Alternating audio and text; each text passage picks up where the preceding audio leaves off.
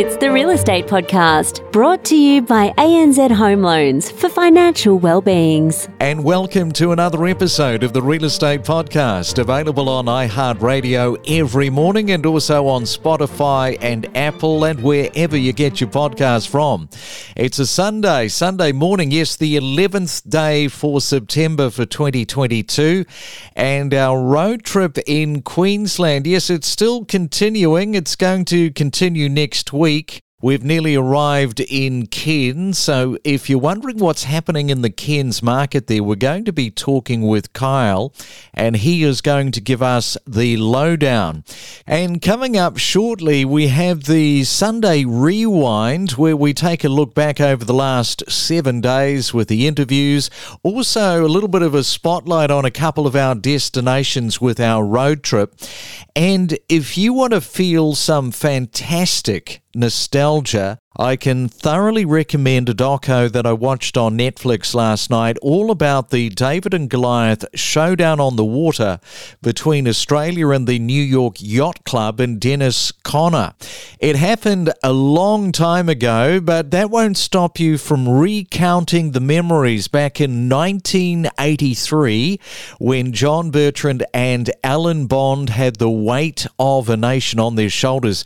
In fact, I'd forgotten that they were 3 1 down, best out of four races, so everyone had written the Aussies off. And man, did they come back to win in style. The first time the Americans had lost the America's Cup, and they lost it to the Aussies. We talk with leading property commentators with analysis, predictions, forecasts, and what's trending every morning from 6:30. Hey, if you're celebrating your birthday for the 11th day of September for 2022, have yourself a fantastic Sunday. Moby, the American singer, songwriter, and DJ, he's on the birthday calls. He is turning 57. Harry Connick Jr., he is turning 54. And of course, September the 11th, if you do the maths, it's an infamous day. Back in 2001, two passenger planes hijacked by Al Qaeda crash into the New York's World Trade Center towers. Of course, both of the towers came down and caused the deaths of 2,606 people. It's the main centre forecast with PRD, selling smarter every day. And checking on your weather around Australia on this Sunday morning and Sydney, firstly, expecting beautiful, sunny, warm conditions, a high of 22 degrees. In Melbourne, unfortunately, the rain is back. Expect the showers developing and a high of 17 degrees. In Brisbane, partly cloudy but mainly dry, 25 is your forecast high. And in Perth, good morning to you, expecting a high of 23 degrees and a mostly sunny day. We talk with leading property commentators with analysis, predictions, forecasts, and what's trending every morning from 6:30. It's your real estate weekend podcast in review. So, Hervey Bay, I think it was known it had the reputation as the capital for retirees, but since COVID that's changed a little bit. Tell us about that. Yeah, no, it has. We've been uh, here in Hervey Bay ourselves now, myself and my wife Katrina, for 17 years this year. And the town has steadily grown throughout that period. But uh, ironically, since COVID, we've seen a dramatic increase in our buyer population and, and the demand for housing. So our um, demographic is changing with that because with that, we're seeing significant construction projects going ahead, new estates, tradies. You can't get a tradie at the moment if you try to get a tradie Friday also, because of the age demographic,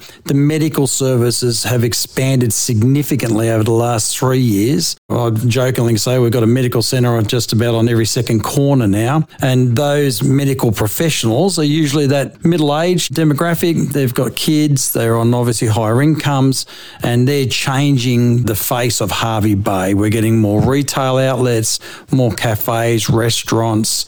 So, yeah, we're definitely seeing a change in our demographic Hervey Bay in the last six months has experienced the largest real estate boom in its history to date. All right, so let's have a look at some of these stats because last year the stats reflected that Hervey Bay saw an 18.3% increase in house prices. What is happening right now in 2022 in terms of the median house price? Yeah, my feel has been that we've seen since January 2022, we've seen an increase across the board for predominantly houses, whilst we still have seen an increase in demand and sales on units and townhouses. The majority of the purchases have definitely been residential homes, freestanding homes. Our expectation is we've seen a 33% increase in values this year alone. So it has been a significant increase. But in saying that, we came off a very low base. Like Hervey Bay, the cycle over the last, say, 15 years. We, we sort of peaked back in 2008 after the second largest growth spurt in Hervey Bay's history between sort of uh, 2002 and 2007.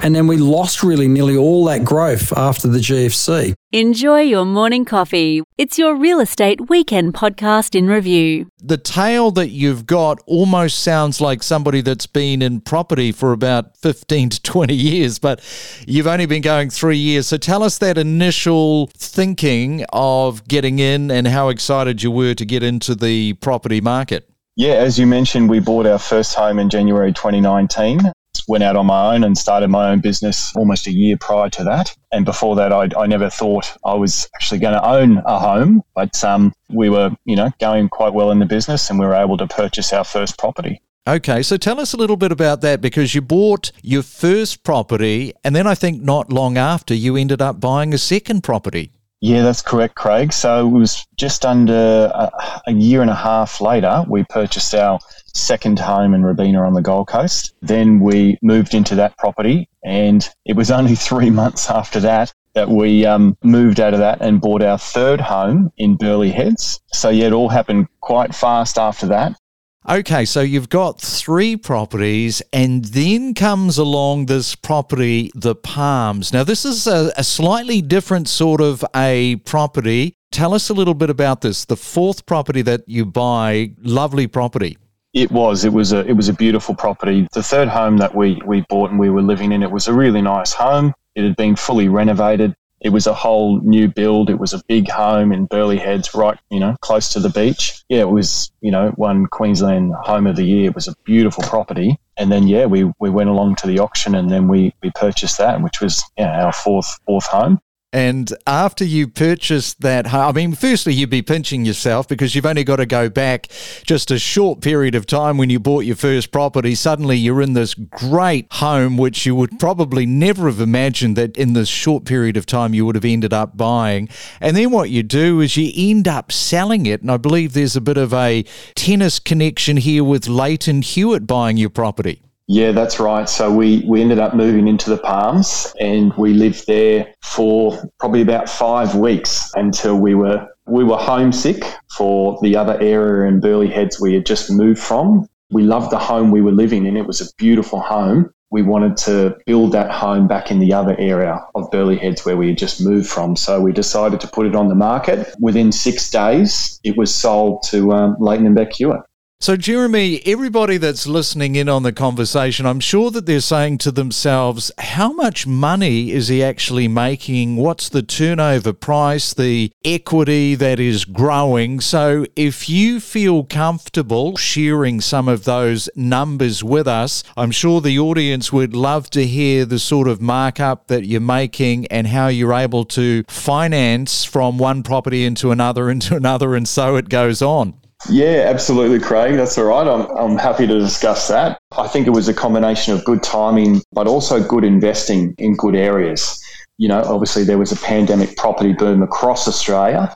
The percentage increases in the areas that I invested in, Robina and, and Burleigh Heads, the, the prices skyrocketed. So we, we purchased the second home in Robina for 860000 and then 12 months later we sold that for 1.16 the third home in Burleigh Heads we, we bought for just under 1.5 and we sold that nine months later for 2.3. And then the Palms, we lived there for just under a couple of months. We bought that for 3.7 and sold that for 4.3. It's the Real Estate Podcast across Australia, seven days a week. So, what about the median house price there, Jason? What is that standing at at the moment?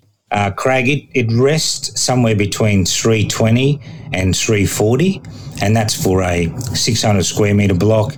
We have low set brick homes here that you can still buy for around the 350, but the average house here, they, they call them like a house on stilts uh, brick base, hardy plank top. They're going for about 350 to 400. You can still get good buys in the 300 range, but they probably need a bit of bit of tender loving care. Most suburbs in Rockhampton are getting good prices, 300 plus at the moment, which is probably extraordinarily cheap when you when you look towards the bigger capitals of Australia. Well, I was just going to say, if that is the median house price now and you've gone through the boom, what was a house, you know, on a block that you've just quoted there around that 650, 70 square metres? What sort of money uh, was that, say, three years ago? If you use, say, 340 as an example, those properties would have been 280. So you could have picked up a really strong investment pre COVID, pre uh, February 2020 for probably 280, 270, and uh, they would have probably seen I believe 15% growth over the last two years. If you do a little bit of work to them and make them perfectly presented, that growth would be would even be more enhanced. So the profit margin up here is fantastic right now. Wow! And what is the population of Rockhampton these days? So Rocky itself has about 75 to 80,000. Uh, the big area, which encompasses Yeppoon and central Queensland, you'd probably push that out to about 120,000. But the amount of people visiting, it's just a constant stream of caravans coming from the south and uh, we're seeing them day in, day out. You can't get a caravan park unless you pre book it in the central Queensland area. It's your real estate weekend podcast in review. And we know that the construction industry is hurting right at the moment. How are construction costs impacting buyers' decision to buy, say, established versus doing a renovation or knockdown and rebuild? Craig, it's an interesting question. I've had a chat with a couple of builders. I actually bought a property yesterday for a client, a brand new build. And typically, what you're seeing is that the cost of steel in the last year has gone up about 47%. The uh, supply chains are affected, as we know. It's difficult to get supplies, and there's labor shortages.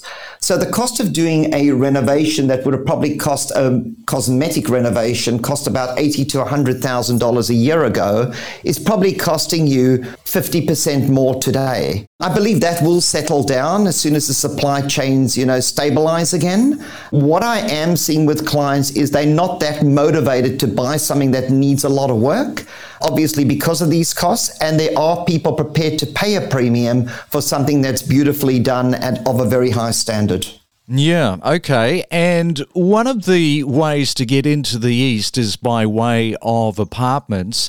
What are the price differences at the moment uh, that you're seeing between houses and apartments? Craig, I would say the biggest uh, difference depends on locations. If we're looking at the Bayside suburbs and the beach locations such as Coogee and Bondi that you mentioned before, where houses can trade well northwards of $8 million, her first home buyers and investors can still get smaller apartments in these areas in the one to two million dollar range in the beach suburbs. While the luxury higher end apartments with amazing views, obviously in areas like Darling Point, would trade in the mid 3 million to around about 10 million. And similar for the ocean suburbs like Bondi and Coogee. The best value ocean suburbs, I would say, my opinion, is Little Bay, which is one of my favorites, where one and a half to two million dollars buys you a great two or three bedroom apartment with amazing ocean views, parkland, and golf course aspects. This location is 30 minutes from the CBD, and it's almost like having a holiday home close to the city.